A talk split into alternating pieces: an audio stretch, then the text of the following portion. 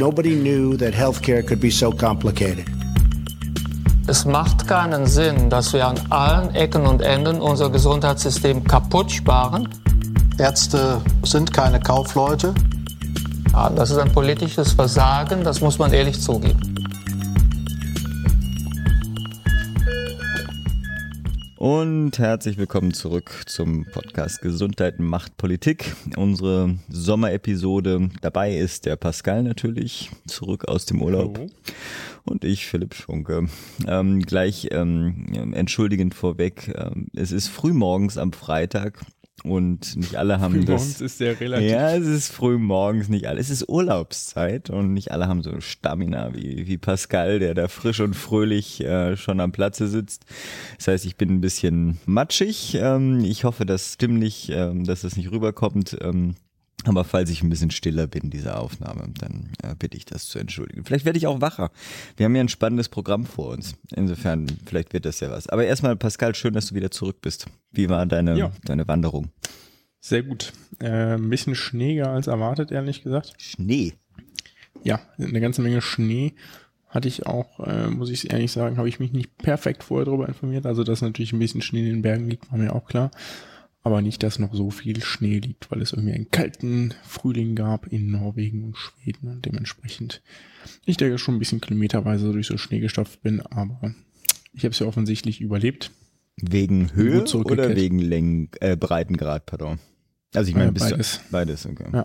Wurde dann natürlich im Laufe der, der einmonatigen Wanderung quasi oder der dreieinhalb Wochen natürlich weniger, weil ich ja nach Süden gewandert bin und gleichzeitig weitgehend Tauwetter hatte. Mhm Dementsprechend war zum Ende war dann tatsächlich fast kein Schnee mehr da.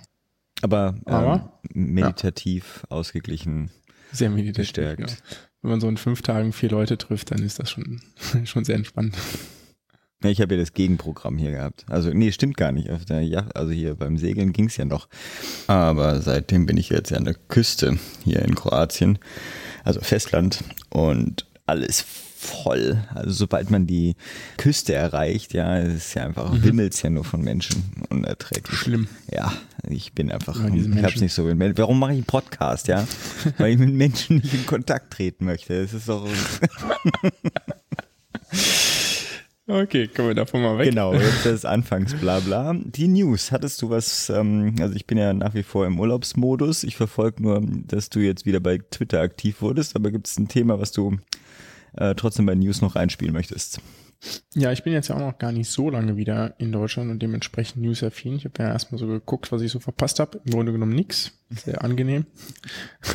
Was jetzt aber, ich glaube, letzte Woche irgendwann aufkam, womit ich mich dann auch beschäftigt habe, weil ich dachte, das wäre ganz spannend äh, für diesen Podcast oder zumindest ein bisschen mit beschäftigt habe, ist die Gesamtnovelle 2017 der Richtlinie Hämotherapie der Bundesärztekammer. Mhm. So, es ist jetzt, ähm, genau genommen heißt diese Richtlinie zur, Richtlinie zur Gewinnung von Blut und Blutbestandteilen und zur Anwendung von Blutprodukten.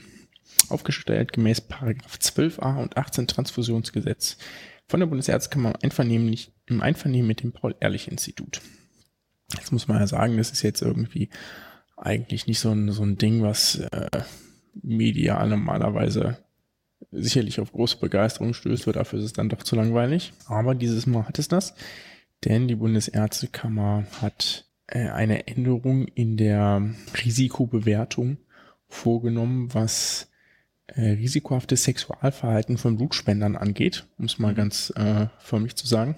Bisher war es nämlich Männern, die Sex mit Männern haben, also genau genommen nicht Homosexuellen, sondern Männern, die Sex mit Männern haben, das ist die korrekte Definition, untersagt Blut zu spenden. Sprich, wenn ein Mann in der Anamnese angibt, dass er irgendwann in seinem Leben Sex mit einem anderen Mann hatte, oral, anal, egal, ist er ausgeschlossen von der Blutspende.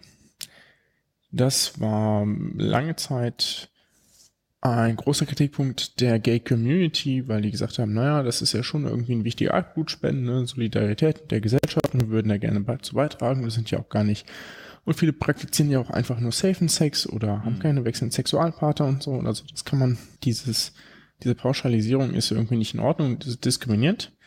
Und deswegen, dementsprechend haben sich damit einige befasst, unter anderem die Bundesärztekammer hat gesagt, naja gut, wenn ihr zwölf Monate auf Sex verzichtet, dann dürft ihr.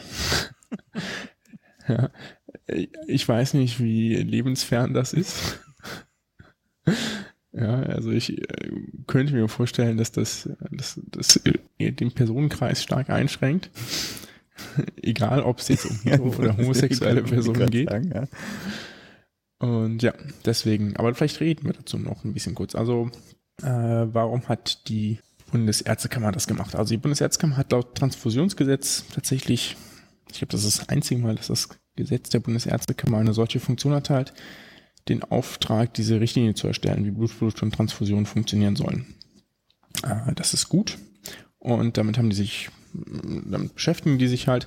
Und in dieser Novelle jetzt wurde recht viel überarbeitet. Das Einzige, was äh, für Diskussionen sorgte, war diese Erlaubnis, dass Männer, die Sex mit Männern haben, jetzt nun spenden dürfen. Mhm. So, jetzt muss man dazu sagen, ähm, und ich will das jetzt hier nicht relativieren, aber ich will das einfach so ein bisschen in einen anderen Kontext rücken.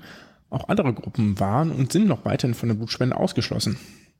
Ja, es ist also nicht nur so, dass es das Männer äh, betrifft, die Sex mit Männern haben, sondern zum Beispiel Personen mit schweren Herzerkrankungen, Personen mit relevanten Blutgerinnungsstörungen, Krebspatienten, HIV-Patienten, natürlich Syphilis-Patienten, Drogenkonsumenten. Hatten wir auch alles in unserer Blutspende ähm, Episode, ne? Also diese Ausnahme, genau, genau hatten wir ja, ja schon. Hm? Und auch die zeitliche Rückstellung gibt es schon. Also, dass mhm. jemand für einen bestimmten Zeitraum nicht spenden darf. Das ist also auch nichts Neues, dass jetzt nur Männer, die Sex mit Männern haben, diskriminiert, sondern zum Beispiel bei bestimmten Infektionen, aber auch nach Haft, nach Besuch eines Malaria-Endemie-Gebietes etc. etc.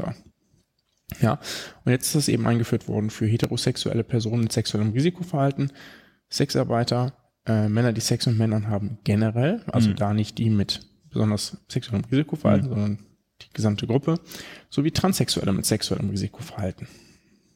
Jetzt kann man sich natürlich fragen, warum macht man es dann nicht fair wie, wie alle anderen auch und beschränkt es auf Männer, die Sex mit Männern haben mit sexuellem Risikoverhalten? Das ist etwas, das äh, mir nicht ganz verständlich ist, weil das hätte das natürlich komplett entschärfen und gesagt so, hey Leute, wir wollen euch wie alle anderen auch.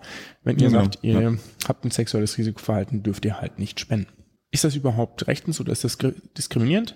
Also es gibt eine EU-Richtlinie 2004-33 EG, werden verlinken, zumindest, die fordert tatsächlich, dass ähm, Blutspendedienste alle jene von der Blutspende ausschließen, die deren sexuelles, deren Sexualverhalten sie in eine Gefahr bringt, äh, schwere Infektionen mhm. äh, zu bekommen. Mhm.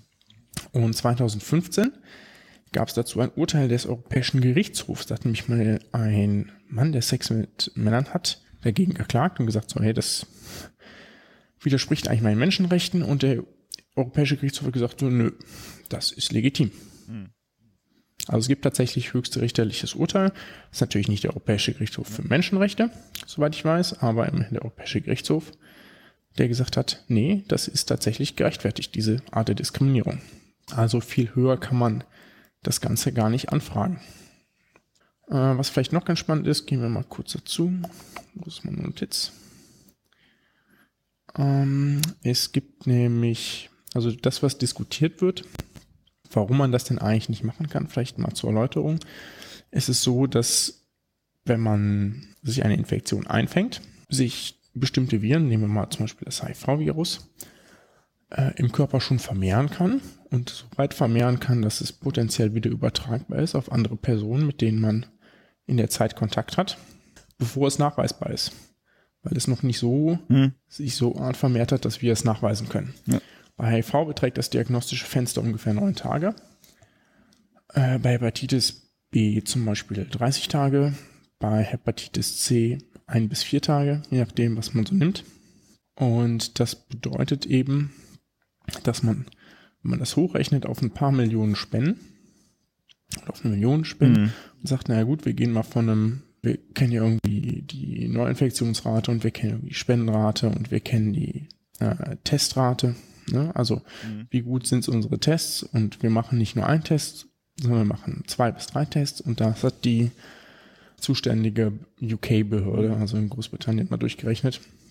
Und da kommt tatsächlich 0,1 äh, Fälle pro Million Blutspenden raus, bei HIV zum Beispiel. Okay. Ja? Mhm.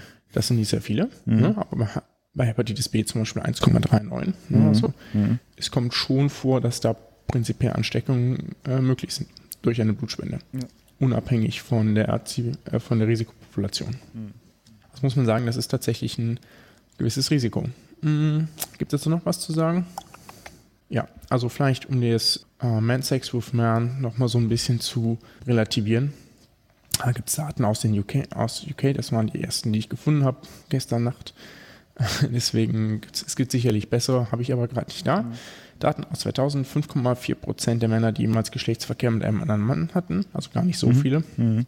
Und nur 2,1 Prozent davon hatten einen solchen Sexualkontakt im letzten Jahr. Mhm.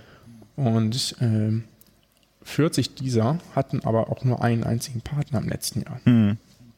Ja, also das, die, die, sagen wir mal, wenn man jetzt alles mehr als einen Sexualpartner schon als promiskuitiv und mhm. Risikoverhalten bezeichnen will, machen ja manche, kann man durchaus darüber streiten, ob das der Fall ist, dann ähm, ist es, betrifft das tatsächlich eine sehr, sehr kleine Anzahl. Da muss man sich natürlich auch fragen, würde so jemand, der weiß, dass er derart lebt, würde der überhaupt zur Blutspende gehen oder würde der nicht sagen, es gibt ja in Deutschland die Möglichkeit, äh, selbst wenn ich hingehe, sage ich, bitte mein Blut nicht verwerten. Genau. Vielleicht noch ganz spannend, ähm, es gibt die European Blood Alliance, die dazu eine Umfrage gemacht hat unter den Ländern hier in Europa mhm. und von 23 Blutspendenbehörden äh, gibt es tatsächlich, machen tatsächlich 20 den Komplettausschluss von oh. Männern, die Sex mit Männern haben. Äh, das war 2009, okay. die Umfrage. Also vielleicht mhm. gibt es was Neueres. Und die anderen drei machen es zumindest für eine temporäre Zeit. Also, Gottes Willen. Die, das, das deutsche Wort für Latvia. Aber äh, äh, Litauen. Nee, das ist Lithuania. Ja, okay. Das, das, müssen wir jetzt aber wieder rausschneiden. Ey, Mann. Äh, Lettland. Lettland, meine Güte. ja. Hast du auch gerade gegoogelt oder was? Geben nee, wir nee, nee. niemals zu. das habe ich, das ich gewusst. Ja, was ist denn mit denen? Die ähm, machen das zum Beispiel nur nach individuellem Assessment. Okay. Ne? Also auch ganz spannend. Äh, Spanien macht das zum Beispiel generell sechs Monate nach einem Partnerwechsel. Äh, unabhängig von. Ähm, ja. Okay. Und in Italien geht es irgendwie vier Monate ähm, nach Partnerwechsel, beziehungsweise bei multiplen Partnern. Mhm. Irgendwie so. Ich das ist, also sieht man mal so, was es so für in anderen Ländern gibt. Gibt es aber überall so etwas.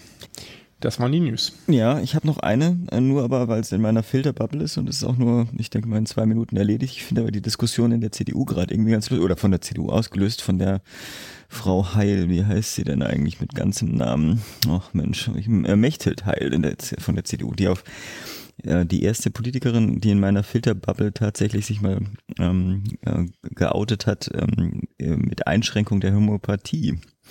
Äh, weiß nicht, ob du das gesehen hast. Also spricht sich dann. Nee, habe ich nicht also geht gar nicht so weit wie Kostenübernahme, sondern sie möchte eigentlich die Apothekenpflicht auflösen. Und was ich viel lustiger finde und damit möchte ich eigentlich die News schon fast äh, damit beenden, sie möchte, dass die äh, deutschen Namen doch äh, auf den homöopathischen ähm, ja, Mitteln, will ich es gar nicht nennen, äh, Präparaten äh, äh stehen. Äh, mit solchen schönen Beispielen, wie dann irgendwie genannt werden, die Blatta orientalis äh, oder das Excrementum caninum, äh, was wohl bekannte äh, ja. Äh, Präparate sind und nichts anderes als die äh, gemeine Küchenschabe oder einfach Hundekot. Äh, ich habe es meinen Kindern gestern erzählt, die waren natürlich begeistert. Ähm, äh, ich finde ganz die gute Nachtgeschichte. Das war die gute Nachtgeschichte. Äh, die ähm, äh, also ich finde es ganz spannend, dass da sich überhaupt jemand äußert. Einige Parteien haben sich natürlich dann sofort, nein, Homöopathie ist ganz wichtig für unsere Versorgung und bla bla bla. Aber ja, entweder ist es eine Diskussion, die nur in meiner Filterbubble stattfindet, ähm, oder äh, also sagen wir so, zurzeit wird sie wahrscheinlich eh noch nirgends hinführen, weil die Lobby wahrscheinlich doch sehr äh, groß sein wird. Aber ich finde es trotzdem spannend und ähm, äh, meine Glückwünsche an äh, Frau Heil. Von der CDU. Von der Opposition, ja. also für mich, ja, man muss ja als, ja. als Sozi darf ich, darf ich auch mal einer CDU-Politikerin danken. Ja, ich, ich muss ja sagen, ähm, dass dafür das Ruhm, wir beschäftigen uns ja jetzt ab, ab jetzt quasi, ab dieser Minute, ja. jetzt mit Wahlprogramm. Genau. Und äh, ich muss sagen, ich habe äh, alle gelesen. Uch, also alle wichtigen. Aber, aber und die Gesundheitspassagen. Ja, ja, okay, die Gesundheitspassagen. Ja, heute eben. nicht alles. bin, ich, bin ich vollkommen bescheuert. Und ähm, da kommt erstaunlich wenig Homöopathie drin vor. ich habe gar nichts Erfreulich wenig, genau, ich auch nicht. Okay. Ja, was heißt erfreulich? Also, meine, äh, ja. Alternativmedizin habe ich irgendwie Ja, okay, gut, gelesen, das aber äh, Das genau, ja- aber jetzt, das ist schon ganz gut. Sollen wir das als Übergang ähm, zu unserer, jetzt müssten wir eigentlich, eigentlich bräuchten wir dafür so einen kleinen in, ähm, eigenen Musik äh, File oder nicht? So, jetzt Ja. kommen die Parteiprogramme. Findest du? Nee, Naja. vielleicht, äh, es nicht hier. Also die nächsten zwei, also diese und die nächste Episode wollen wir uns ja mit den Partei Parteiprogrammen auseinandersetzen und ähm, ja genau, halten euch dann ein Interview vor. Es, es tut uns schrecklich leid, ihr müsst jetzt in dieser Episode und in der nächsten nur mit uns Vorlieb nehmen. Ähm, um damit anzufangen, ich hatte dir auch die, also Statistik nenne ich's, ähm, und bitte, bitte da draußen der, bei den Zuhörern, das hat nichts mit Statistik zu tun. Ich habe nichts anderes gemacht, als die Parteiprogramme zu nehmen, erstmal zu gucken, wie viele Seiten haben die, wie viele Wörter haben die, wie viele Zeichen haben die und dann ähm, einfach mit Cut and Paste in ein, ähm, ein ähm, Office-Dokument reingepackt und dann einfach gesucht, wie häufig kommt denn das Wort. Und jetzt kommt es dann Homöopathie, Physiotherapie, Arzt, Gesundheit. Äh, ich habe auch nach Evidenz gesucht. Die Evidenz kommt nirgends vor. Kein, kein Parteiprogramm interessiert sich für die Evidenz in der Gesundheitsversorgung, aber egal. Ähm, genau, und dann so kleinere Sta Statistiken aufgebaut. Weiß nicht, ob dir irgendwas speziell aufgefallen ist. Sonst, ich habe das jetzt immer zu meiner jeweiligen Partei äh, notiert, ja, gut, ich die ich kann, vorstellen wollte. Ah, okay, gut. Dann ähm, ist die Frage, wir wollen uns diese Episode mit der SPD, der AfD und der FDP auseinandersetzen. Völlig Schöne. Mischung. Ja, ich habe Ja, genau, äh, es die, ist wirklich völlig willkürlich. die äh, ja, ich glaube, willkürlicher könnten wir das wahrscheinlich gar nicht zusammenstellen, außer diese Kombination zu wählen. Das soll keine Koalitionsaussage sein Das oder wäre eine Vorschlag. skurrile Koalitionsaussage. Wow. Gut, ähm, wie wollen wir denn anfangen? Könnte aber. mit der Äh, ich fange mit der SPD an, Gut. direkt. Dann das hat hier keinen Hintergrund hier, dass äh, Philipp Sozi ist. Ne? Und natürlich stellt Philipp das nicht vor, wegen Interessenkonflikten, sondern ich darf die, habe die Ehre, das Sozi-Programm vorzustellen. Und ich würde So, sagen, das dass du das. völlig falsch liegst und die viel besser sind, als was sie da schreiben. Ja. Also, okay. Genau, genau. Also 116 Seiten, 295.000 Zeichen hat der Philipp gezählt. Damit das drittumfangreichste Programm. 27 Mal kommt der Begriff Gesundheit vor, 65 Mal der Begriff Pflege. Schon eine ganze Menge. Äh, damit Platz 3. Äh, viermal Arzt, also deutlich weniger. Am, am Schluss Aber der, der immerhin Statistik. zweimal Hausärzte. Ja, genau. So, äh, ich mache das so. Ich gehe einmal kurz durch, was so die Zusammenfassung des Gesundheitsabschnittes ist. Dann, was hervorhebenswert ist und dann, wo Gesundheit sonst noch so im Programm tangiert wird. Also, ähm, es geht los mit unser Sozialstaat ist eine Errungenschaft. Ja? Ich finde, am ersten Satz von so einem Kapitel merkt man immer so ein bisschen, wie so eine Partei tickt. Ja, das finde ich eigentlich ganz schön. So, ne, das sind die Sozis, ja, unser Sozialstaat ist eine Errungenschaft. Richtig schön. Ja, dementsprechend heißt es auch, es ist Zeit für einen sozialen Sozialstaat. Also Zusammenfassung. Es geht los mit der Bürgerversicherung, nicht überraschend, dazu gleich noch. Dann geht's, äh, der nächste Punkt, den fand ich eigentlich tatsächlich ganz spannend. Die SPD fordert eine integrierte Bedarfsplanung der gesamten Ja. medizinischen Ja. Versorgung zur Sicherstellung der Gesundheitsversorgung, die sowohl ländliche, ähm, und das gefällt mir tatsächlich sehr gut, mh, denn sowohl ländliche als auch äh, strukturschwache Stadtteile mit sozialen Problemen werden ähm, genannt, die Unterstützung brauchen. Das ist sehr gut, weil normalerweise wird immer nur auf die, auf die ländlichen Regionen geguckt, aber nicht auf die äh, strukturschwachen ähm, sozialen Problemstadtteile, ja, die natürlich auch häufig unter Unterversorgung leiden. Das fand ich also ganz gut. Dann Da kommt auch die, bei der Planung fand ich, da kommt ja auch der Haus, Hausarzt, ähm, Klaus. Genau, mit in- da kommt, äh, hätte ich jetzt gesagt, wir brauchen darüber hinaus mehr Hausärztinnen und Hausärzte, ist der Satz, den ich hier zitiere. das sagst du auch ganz uneigennützig. Ganz uneigennützig. ja, also hier vielleicht nochmal der kurze äh, Interest of Conflict. ich möchte Hausarzt werden.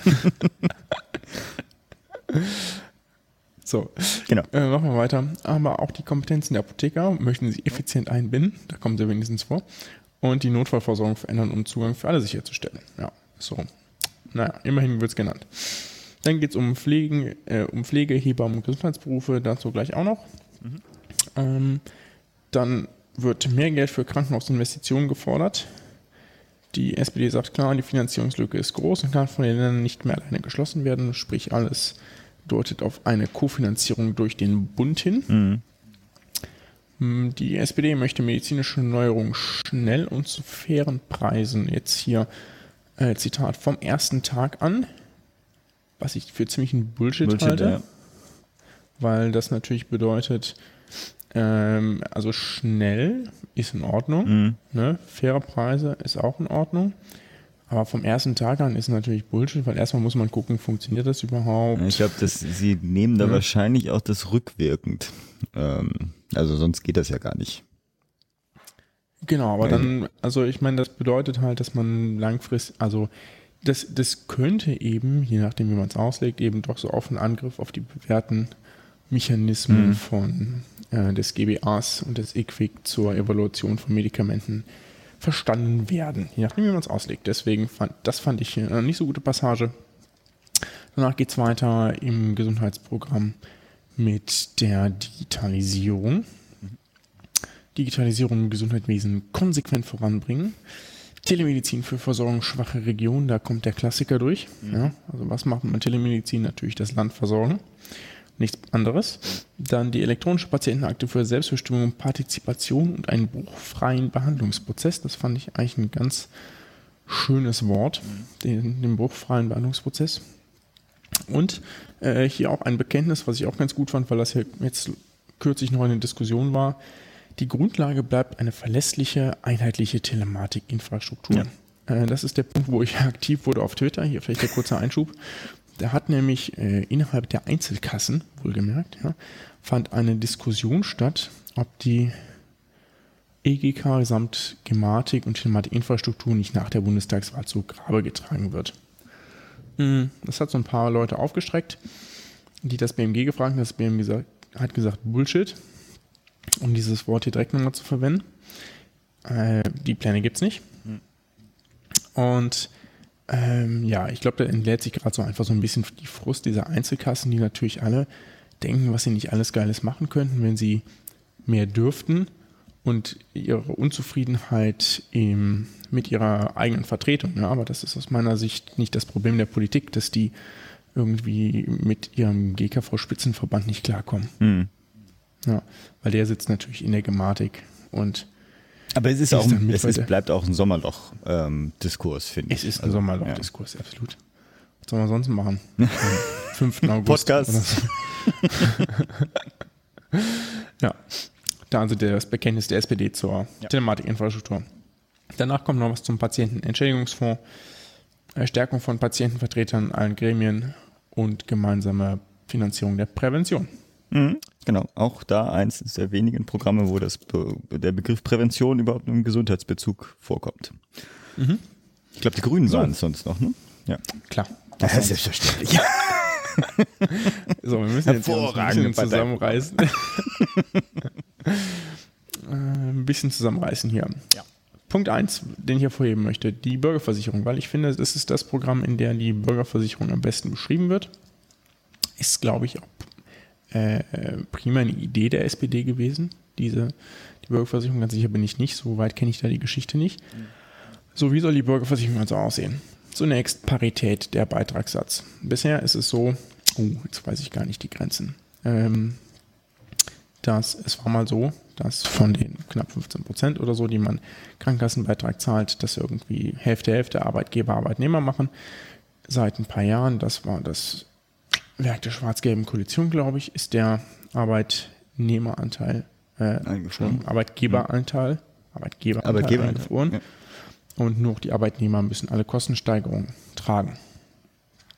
Das soll wieder abgeschafft werden. Äh, gleichzeitig möchte man die Selbstständigkeit besser absichern. Die ist nämlich bisher sehr schlecht abgesichert, weil Selbstständige natürlich sowohl ihren Arbeitnehmer als auch Arbeitgeberanteil, logischerweise, weil sind ja beides in einem, tragen müssen, was relativ teuer ist und dann eine PKV natürlich viel günstiger ist. Eine PKV langfristig aber häufig eine sehr schlechte Wahl für Selbstständige ist. Da muss man also sicherlich eine Lösung finden. SPD übrigens auch nicht die einzige Partei, die das erwähnt, fand ich ganz spannend. Und natürlich ist das Ziel der Bürgerversicherung die Abschaffung der Zweiklassenmedizin, also quasi die Bevorzugung von Privatpatienten in dem alltäglichen Medizinbusiness. Ja. So, wie wollen Sie es machen? Alle erstmalig und bisher GKV-Versicherten wechseln automatisch in die Bürgerversicherung. Das ist klar, das war jedem klar. Dann möchte man, und das äh, ist ganz spannend, weil das gerade in Hamburg losgeht, einen beihilfefähigen Tarif für Beamte machen. Das geht gerade in Hamburg los, weil Cornelia Prüfer-Storks, die Gesundheitssenatorin da, ein Modellprojekt nächstes Jahr auf den Weg bringen will, indem sie neuen Beamten ermöglicht, in die GKV zu wechseln. Oder gar nicht erst Genau. in die PKV zu gehen. Das Äh, für Hintergrund Beamte ist es- Genau, erzähl. Ja? Willst du wahrscheinlich eher erwähnen, warum das überhaupt Beamte so Genau. ein Thema ist, genau. Beamte sind deswegen ein Riesenthema.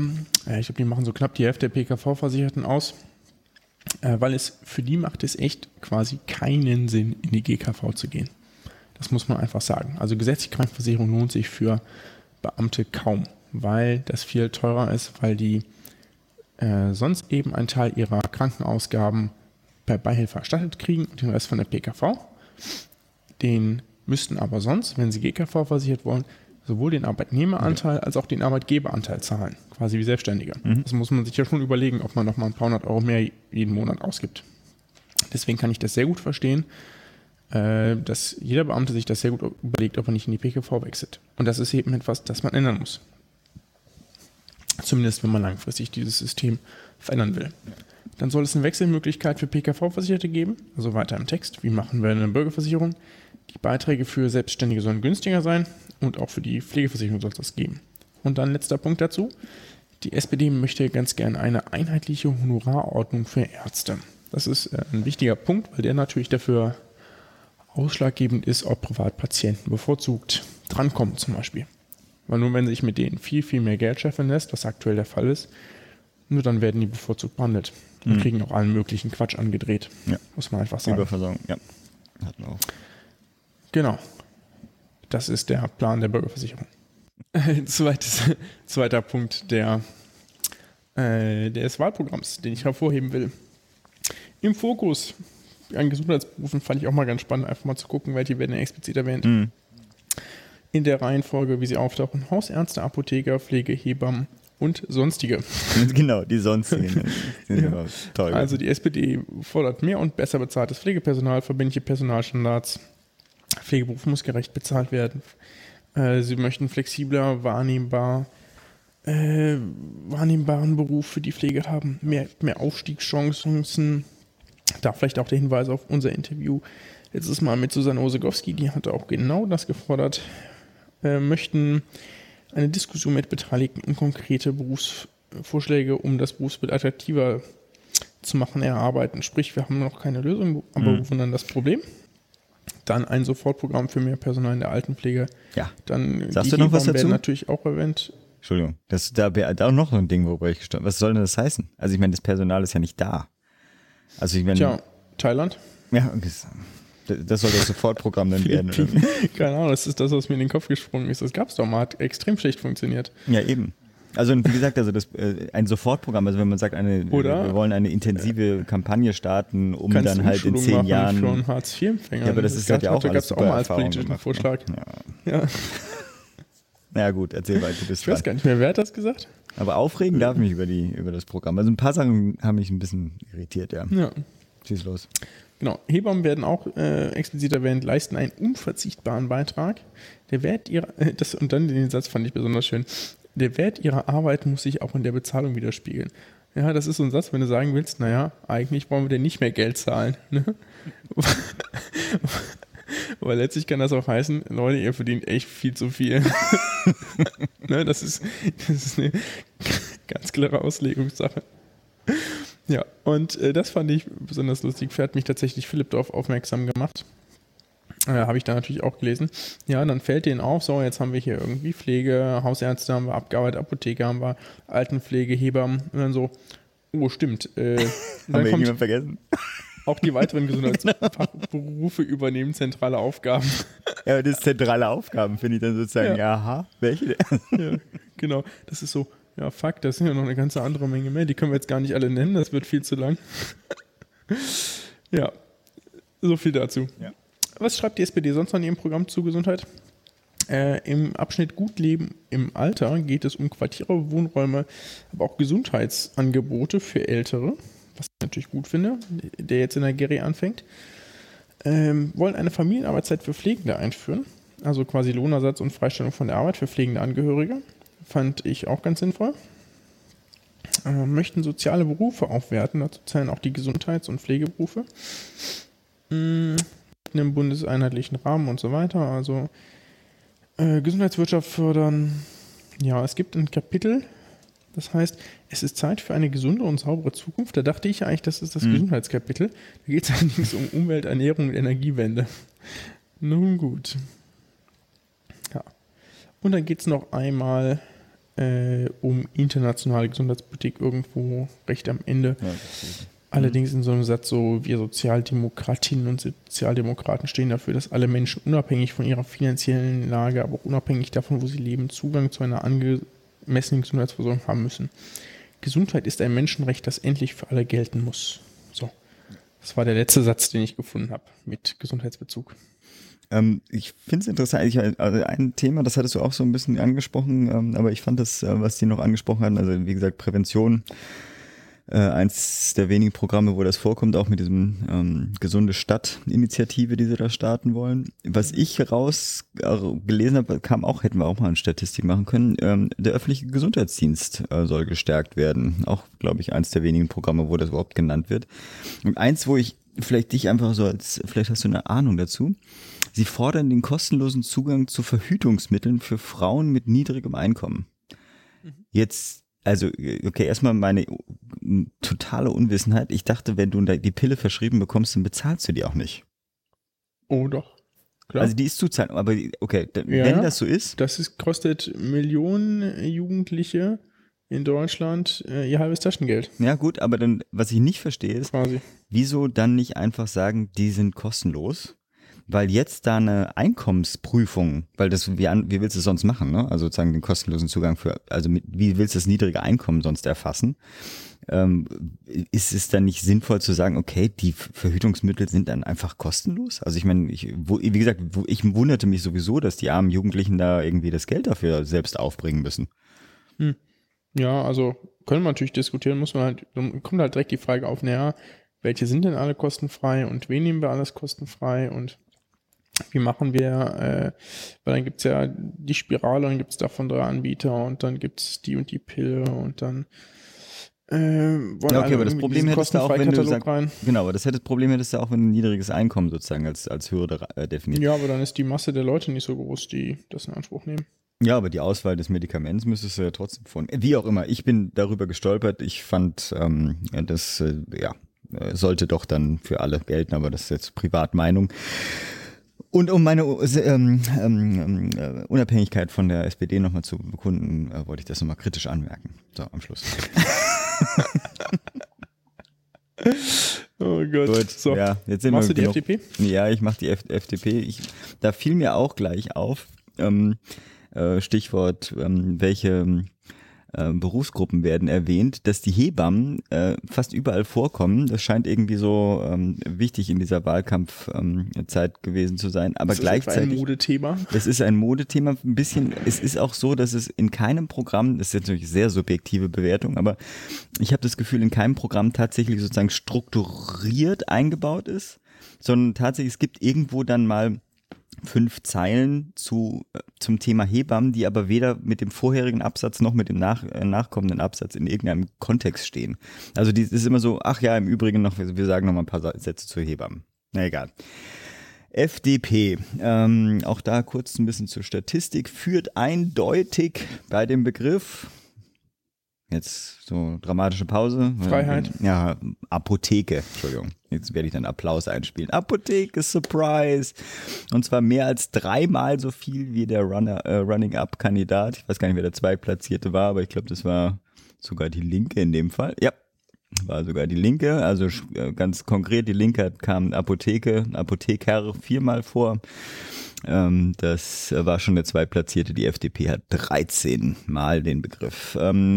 Führt aber auch, und das fand ich wieder ganz spannend, ist auch eins, was ich dann hervorheben wollte, äh, bei dem Begriff Hospiz und Palliativ Ähm, bei dem ersten Überblick ist es das einzige Parteiprogramm, was tatsächlich da äh, sich dieses Themas intensiver annimmt. Genau. Mhm. Ähm, äh, die, CDU hat auch ein klein bisschen was dazu. ja, genau, es kommt so ein bisschen vor, aber es ist halt bei weitem nicht äh, so ausführlich und so konkret, ähm, wie, äh, wie das die FDP da ausformuliert hatte. Ja. Ich muss ja dazu sagen, ich habe ja schon lange keine äh, Parteiprogramme mehr gelesen. Ähm, ein bisschen war ich äh, erstaunt, wie wenig sich da geändert hat, insbesondere bei diesen äh, Standardworten, die immer in diesen Parteiprogrammen vorkommen müssen. Bei denen ist natürlich das Wort Freiheit, Wettbewerb ist natürlich äh, für eine wirtschaftsliberale Partei ganz wichtig, kommt natürlich dann auch ganz häufig vor. Ähm, und gleichzeitig stolper ich gleich zu Anfang, also Überschrift da als Patient steht im Mittelpunkt, ähm, nee, Patienten im Mittelpunkt. Ähm, nämlich mit einem Satz, der so, der sich so überlesen lässt und gleichzeitig war ich dann, dann doch irritiert. In Notfällen und bei Krankheit ist die Möglichkeit, frei zu entscheiden, besonders wichtig. Und da, da fand ich sozusagen, manchmal habe ich das Gefühl, die FDP stolpert so ein bisschen selbst über, äh, also sozusagen, die, die haben so einen Anspruch, dass Wahlfreiheit in, in jede Lebenssituation sozusagen unbedingt reinquetschen zu müssen. Ich weiß nicht, wie es dir geht, aber ich habe im Notfall ist mein Hauptproblem nicht die Wahlfreiheit. Mhm. Ja, ich finde das ganz lustig auch, weil das ist der, der zweite Satz des Gesundheitsteils. Genau. Und wie gesagt, ne, also der Anfang ist immer so ein bisschen Parteiprägung, ne? Ja. Und es geht natürlich mit Freiheit los, ja. Das habe ich mir auch direkt notiert, weil ich dachte, das ist irgendwie so, so, so typisch, ne? Und dann der dritte Satz irgendwie kaum etwas in Deutschland ist jedoch so durchreguliert wie unser Gesundheitssystem. Ist ja richtig, ja, ist ja, ist ja eine vollkommen richtige Analyse. Ja? Aber das eben äh, als kompletten Kritikpunkt zu sehen, ist dann doch irgendwie wieder äh, just typisch FDP. Ja. Also ich finde es so ein bisschen schade, weil so ein paar Sachen sind tatsächlich, wären ja ganz, also wirklich sehr spannend, aber sie machen es, sie übertreiben es dann, ah, wie auch immer. Das ist jetzt, ähm, wir sind nicht neutral genug. Ich springe einfach mal weiter. Sie fordern natürlich mehr Wettbewerb zwischen den Kassen, insbesondere beim Leistungsangebot sollte denen mehr Spielraum für Verträge zwischen Kassen und Leistungserbringern eingeräumt werden. Ähm, ich bewerte das jetzt mal nicht, äh, lass mal stehen, Wahlfreiheit auch durch Kassenvielfalt äh, ähm, zu realisieren, also auch für den Patienten oder für den Bürger äh, soll ähm, mehr Wahlfreiheit zwischen auch dann PKV und GKV existieren, soweit so gut. Dann, äh, und da kommen auch wieder solche äh, Wort, ähm, äh, kräftige Wör- Worte aus dem Parteiprogramm rein. Einer der Bürgerversich eine als Bürgerversicherung getarnte staatliche Zwangskasse erteilen wir eine klare Absage.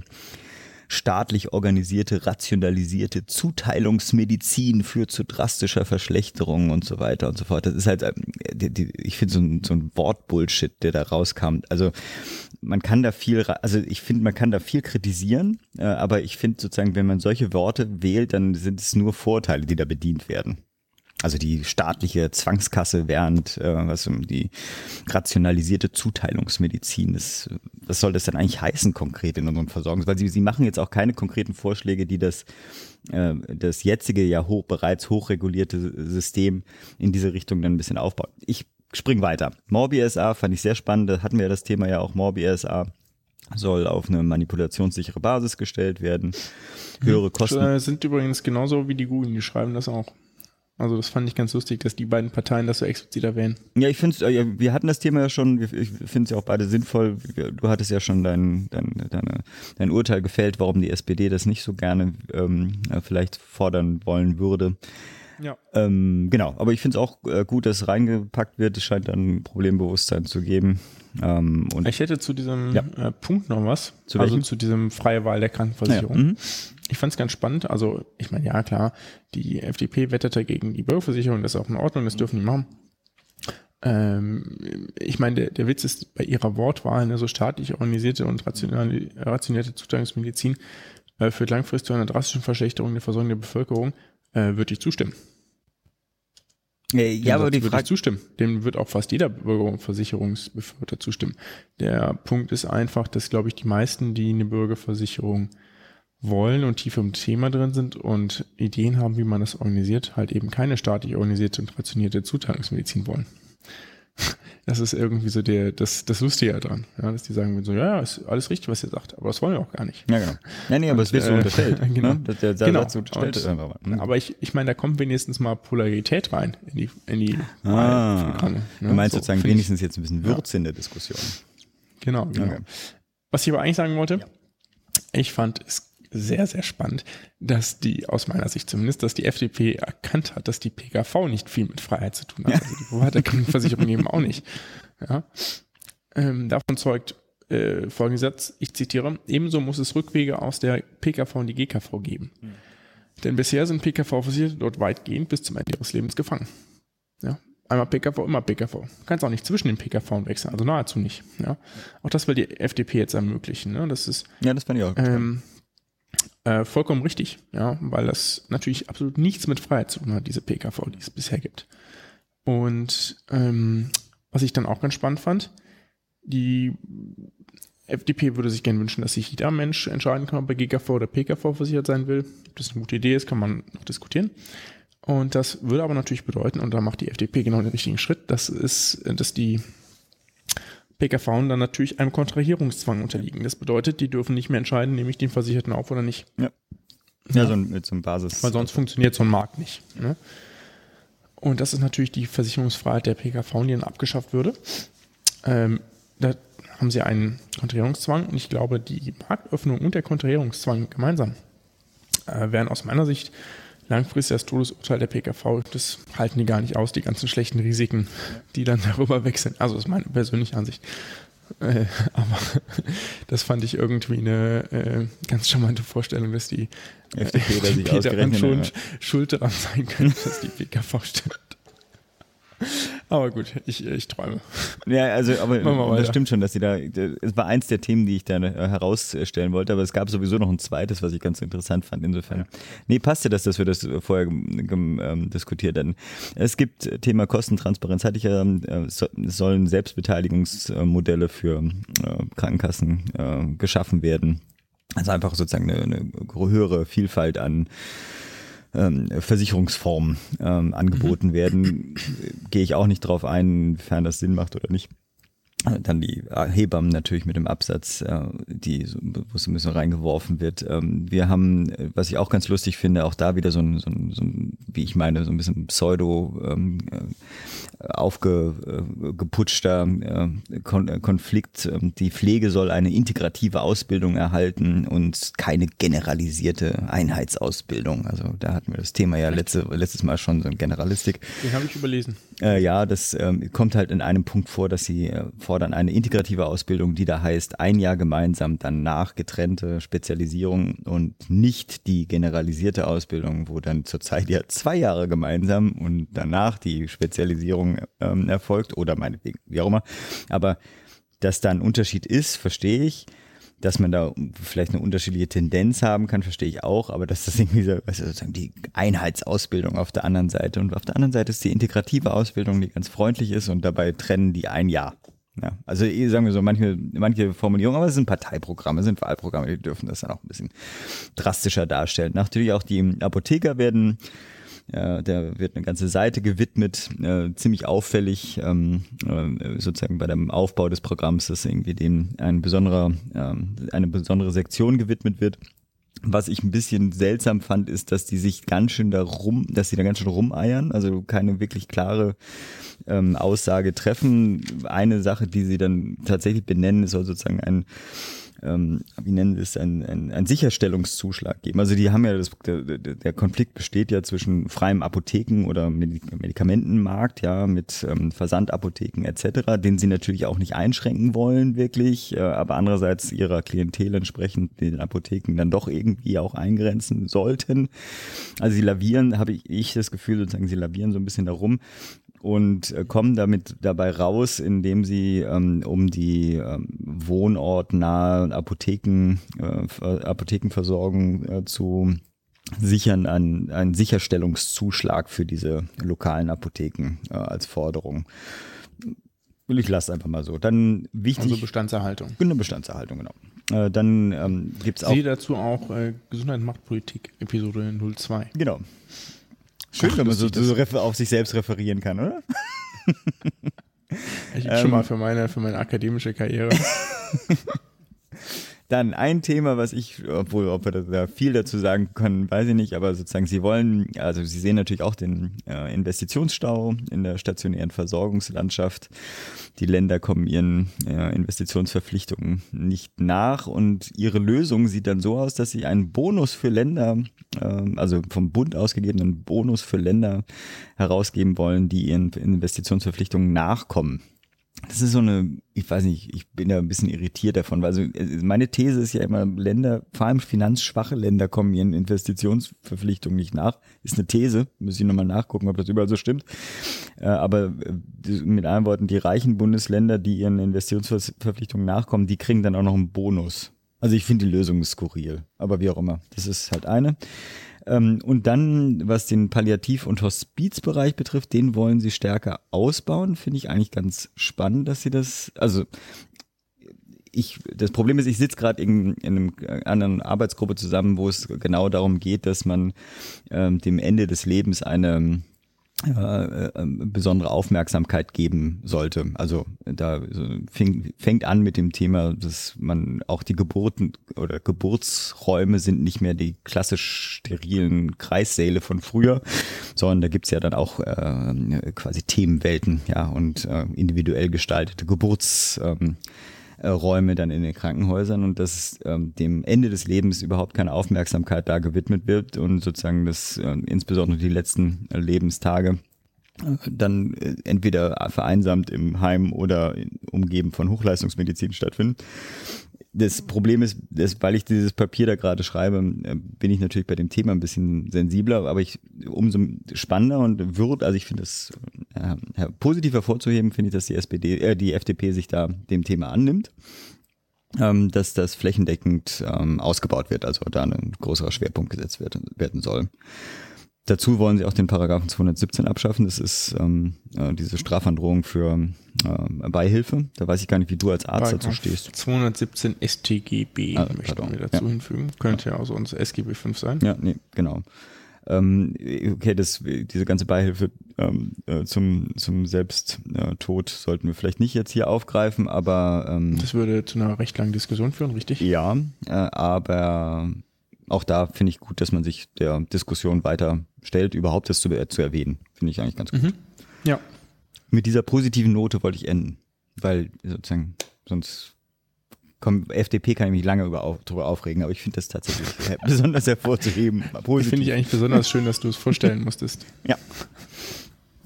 Äh, ich noch einen Punkt dazu. Ja. Ich fand es ganz spannend, dass die FDP gerne mehr ambulante Medizin haben möchte. Sie spricht von niedergelassenen Haus- und Fachärzten als Basis der Versorgung. Hier steht der Patient im Mittelpunkt, zitiere ich.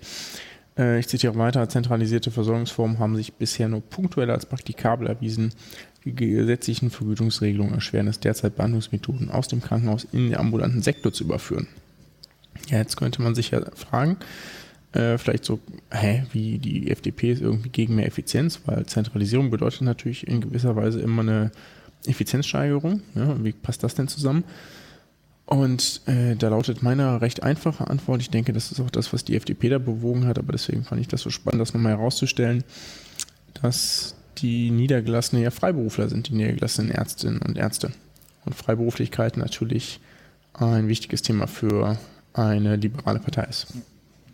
Und genau daher weht der Wind. Also finde ich äh, generell eigentlich einen ganz guten Punkt. Und fand ich immer so ganz spannend, in diesem Kontext nochmal zu sehen. Mhm. That's it? Ja. Also so zerrissen haben wir sie ja gar nicht, ne? Von nee. Ja, genau. Äh, wir machen, geht's weiter mit der AfD. Das ist ähm, ein Parteiprogramm, das ich wieder vorstellen darf. Jetzt muss ich es kurz öffnen. Äh, ihr seht schon, ich bin extrem gut vorbereitet. Ich kann ja auch noch eine Statistik also, machen. Sie führt nee. tatsächlich beim Begriff Gesundheit. Also zwar nicht absolut, ne, weil das Programm ist ja doch das, das fast dünnste. Äh, also das dünnste Programm ist die, das effizienteste. Ist, ist die CDU, ja, weil die ja. ähm, hat auch nichts zu sagen, Freunde, wir machen so weiter wie, wie bisher. Ähm, die AfD führt, ähm, ist quasi dann von unten äh, mit 76 Seiten, aber beim da nicht, also da nicht absolut, aber wenigstens prozentual führt sie beim Begriff Gesundheit. Mhm. Also relativ so. zum Gesamtprogramm. Ich hatte gestern die Freude, das vorzubereiten, saß dabei im Zug und hatte panische Angst, dass irgendjemand erkennt, dass ich das FDP-Parteiprogramm lese. AfD, aber ja, ja. Mhm. AfD, ja, sorry. Ja. Hatte so ein bisschen Sorge, habe immer so geguckt, ob irgendwer auf meinen Laptop guckt. Weil ich das schon ein bisschen peinlich fand. Nun gut, aber eigentlich sollte man, äh, ne, Know Your Enemy und so, sollte man sowas natürlich auch mal generell machen. Das ist äh, gar nicht so unspannend, das mal zu sehen. Also Kapitel 12 lautet, unser Gesundheitssystem ist in Gefahr. Man kann's, muss es natürlich drastisch ausdrücken, wäre sonst auch langweilig. Noch kurze Statistik, 76 Seiten sind es, 141.000 Zeichen. Ähm, also mit den per Zeichenzahl, glaube ich, das kürzeste Programm. Ja. Nichts nichts Schlechtes, wenn man sich so andere Ja. Monsterprogramme anguckt. Zum Beispiel das meiner eigenen Partei. ja, muss man einfach Ja, mal sagen. stimmt. Schlimm. Ja. Ähm, hattest du gerade schon erwähnt, prozentualer Spitzenreiter bei Gesundheit. Äh, das einzige Programm mit der Gewichtung, dass der Begriff Arzt häufiger vorkommt als Pflege, Mhm. nämlich 18 versus 14 mal, fand ich ganz spannend. Überall an, überall gut, sonst oder? kommt, ich natürlich extrem gut. Ich bin ja schließlich dafür bekannt, dass ich Interprofessionalität generell scheiße finde. Deswegen streite ich mich ja auch mit Philipp immer. ja, nein. Kommen wir zur Zusammenfassung. Also, dies, was ich noch sagen muss, ne? ähm, dieses Programm ist irgendwie äh, zweispaltig auf einer Ja, Ich weiß A4 gar quer nicht. oder sowas, ne? A4 quer aufgebaut. Ich finde das extrem schlecht zu lesen. Aber das Aber es ist vielleicht auch eigentlich für so Laptop- und iPad-Leser, ähm, glaube ich, hin optimiert. Also ich habe Ja, ich bin ja immer so ein Fan davon, so Hm. zwei Fenster nebeneinander aufzuhaben. Ah, okay, das ist ist natürlich scheiße. aber ich falle ich zum Glück auch nicht in die Zielgruppe der AfD. Perspektivwechsel ist nicht gewollt. Genau. Zusammenfassung des Programms. Sie möchten eine leistungsfähige Flächendecke und wohnortnahe Versorgung. Ich finde es spannend, dass das so Konsens ist, selbst da. ne? ja. Äh, weiter, wir möchten die Parität in der Kranken- und Pflegeversicherung wiederherstellen. Ja. Also Arbeitnehmer und Arbeitgeber sollen den gleichen Beitrag zahlen. Äh, absolut. Dann geht es einmal um die Finanzsituation der Krankenkassen, dazu gleich noch mehr. Um den Landärztemangel. Wir wollen dazu beitragen, es für Ärzte attraktiver zu machen, aufs Land zu gehen. Halbes Zitat. Ja, also auch das wird angegangen. Überhaupt werden sehr, sehr viele Probleme geschrieben und sagen, wir wollen da was machen. Ähm, noch sind die Lösungen recht knapp bemessen im AfD-Programm, aber man muss natürlich auch sagen, das ist ein recht komplexes Problemfeld. Das ist nicht das Hauptthemengebiet der AfD. Das könnte sich auch noch entwickeln. Ne? Also da würde ich tatsächlich ein gewisses Verständnis für haben. Sie möchten dem Pflegenotstand entgegenwirken und sagen tatsächlich, machen da eine sehr, sehr richtige Problemanalyse, sagen nämlich, DRGs sind das Problem. Nämlich, weil die Personalkosten, ich zitiere, im DRG-Fallpauschalensystem der Krankenhäuser unzulänglich abgebildet sind. Ist korrekt. Ja und nicht ganz. Also ich meine, das Problem ist natürlich, dass die Investitionskosten nicht äh, von Ländern erbracht werden. Also das kommt ja noch on top. Das wird nicht gut, erwähnt. Hm. aber genau. Nee, aber ich meine, das ist korrekt. Ja. Ne? Die Personalkosten sind nicht abgebildet, dementsprechend kann man da kürzen, Mhm. wie man möchte. Ne? Bei anderen Sachen kann man nicht so einfach kürzen, wie man möchte. Und wenn man dann zu wenig Geld hat, zum Beispiel, weil man Investitionen querfinanzieren muss, dann kickt man eben Personal. Ja, deswegen fordern sie einen verbindlichen Mindestpersonalschlüssel, wie einige andere Parteien auch. Ähm, Abbau von Investitionsstau im Krankenhaus erwähnen sie auch. Unterstützen die Trägervielfalt. Das fand ich Mhm. ganz spannend. Mhm. Das ist die einzige Partei, die das aus meiner Sicht oder meines Wissens explizit erwähnt hat. Also sagen, viele Träger sind gut, ja, wenn es irgendwie kommunale und mehrere private Häuser und ein paar staatliche, äh, ein paar, genau, ein paar kirchliche gibt und so, das finden wir gut. Äh, haben eigenes Unterpunkt zu den Krankenhausnotfallambulanzen ähm, und machen da tatsächlich auch einen konkreten Vorschlag, nämlich die Einrichtung von Portalpraxen, Portalpraxen. Ist erstaunlich, ne? Wie so bei manchen Sachen das dann richtig konkret ja. wird, finde ich. Also Ja. das richtig, fällt richtig Genau, auf. dazu gleich auch noch was. Wollen ein Hausarztsystem anbieten, aber freie Arztwahl erhalten. Das widerspricht sie so ein bisschen. Ähm, aber macht nichts. Was ich ganz lustig fand, und das ist dann so ein Schwerpunkt, wie es ihn natürlich nur im AfD-Programm gibt, ne? Ärzte und Therapeuten bitte A, ohne sprachliche Defizite und B, möglichst in Deutschland ausbilden. Ja. Das äh, ist natürlich so ein Ding, das finden wir woanders nicht. Äh, äh, dann fand ich, kommt gleich hier was zur Digitalisierung. Das ähm, Aber fand ich irgendwie ganz strange. vorher das andere, dieses das, deutsch-türkische. das als, Genau. äh, kommt nämlich gleich nochmal explizit. Okay. Ähm, die lehnen eine zentrale Datenbank zur Speicherung sensibler Gesundheitsdaten ab. Gut, kann man machen. Ist, glaube ich, meines Wissens auch gar nicht so krass geplant, aber ähm, kann man machen. Befürworten aber dann einen Notfalldatensatz etc. auf der EGK und schlagen eine Speicherung, eine freiwillige Speicherung von Daten auf einem Gesundheitspass vor. Das ist ja quasi eine Art USB-Stick. Mhm. Ja. Also ich bin kein IT-Sicherheitsexperte, ne? aber bei allem, was ich darüber weiß, ist das auf jeden Fall die viel unsichere Variante im Vergleich zu einer äh, zentralen Datenbank. Ja? Weil da hast du ja äh, quasi Schlüssel und Schloss auf einem Datenträger. Mhm. Sobald der weg ist. Aber äh, sobald der, ich glaube, die Argumentation ist, sobald der weg ist, sind deine Daten natürlich dann transparent, aber du hast nicht die Gefahr einer massenhaften Daten. Äh, äh, ja gut, aber das weiß, kann man ja auch verhindern, ja, wenn man es vernünftig macht. Ja. Ähm, sie erwähnt tatsächlich alternative Medizin ja. äh, in einem eigenen Unterpunkt als Ergänzung traditioneller Medizin.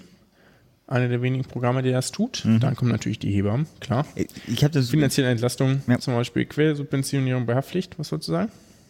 Ich finde sozusagen, also mein Problem ist, man liest ja Vorurteile, die man bei einer Partei hat, liest man ja zwischen den Zeilen äh, dann auch. Ne? Also für mich war sozusagen diese Alternativmedizin, das klingt für mich so wie diese gute deutsche, alte, homöopathische Alternativmedizin. Also sozusagen, das, das muss bewahrt werden. Aber es ist natürlich ist jetzt ist unfair gegenüber, ich kann, ich kann nicht umhin, dass wenn ich das lese, ähm, äh, dazwischen zu lesen. Insofern. So habe ich das gar nicht gelesen. Ja. Aber nun gut. Ja.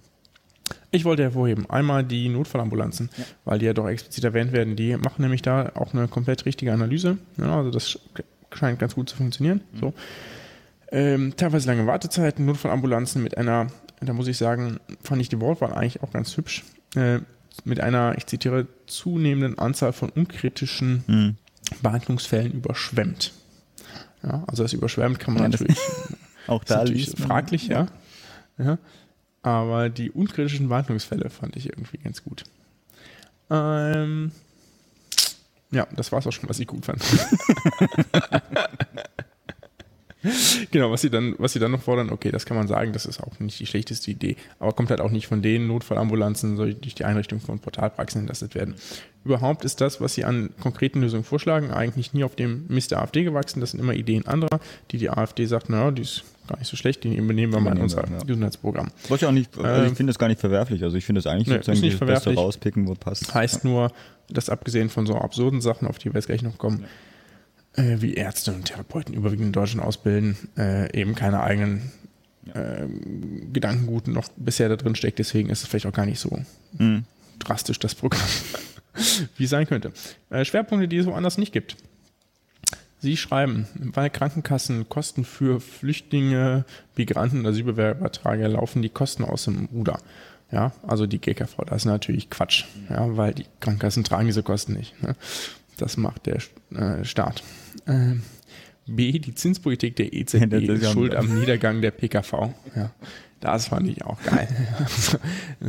Ich meine, die ich meine, das ist ein strukturelles Problem der PKV, dass die natürlich auf eine gute Zinslage angewiesen sind. Ne? So also funktioniert das Ganze eben. Ja, aber natürlich ist die EZB schuld.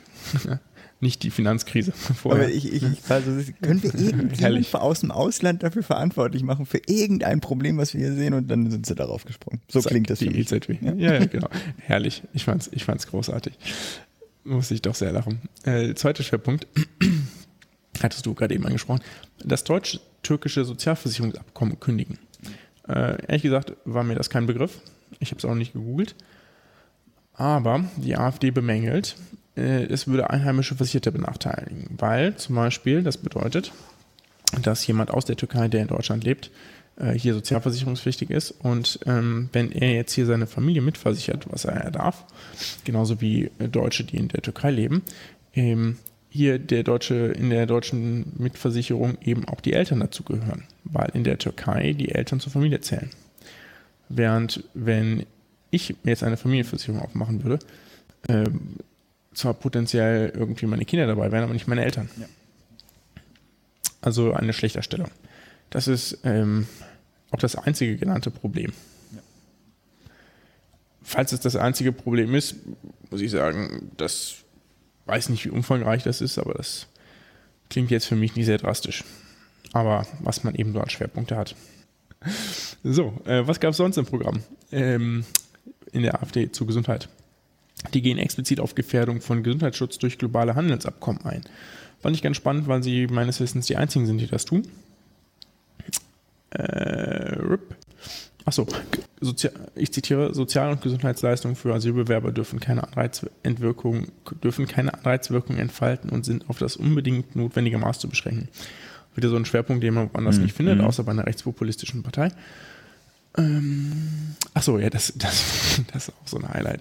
AfD sieht den sozialen Frieden auch des Gesundheitswesens bedroht, wenn die Geburtenbilanz nie ausgeglichen ist. Okay.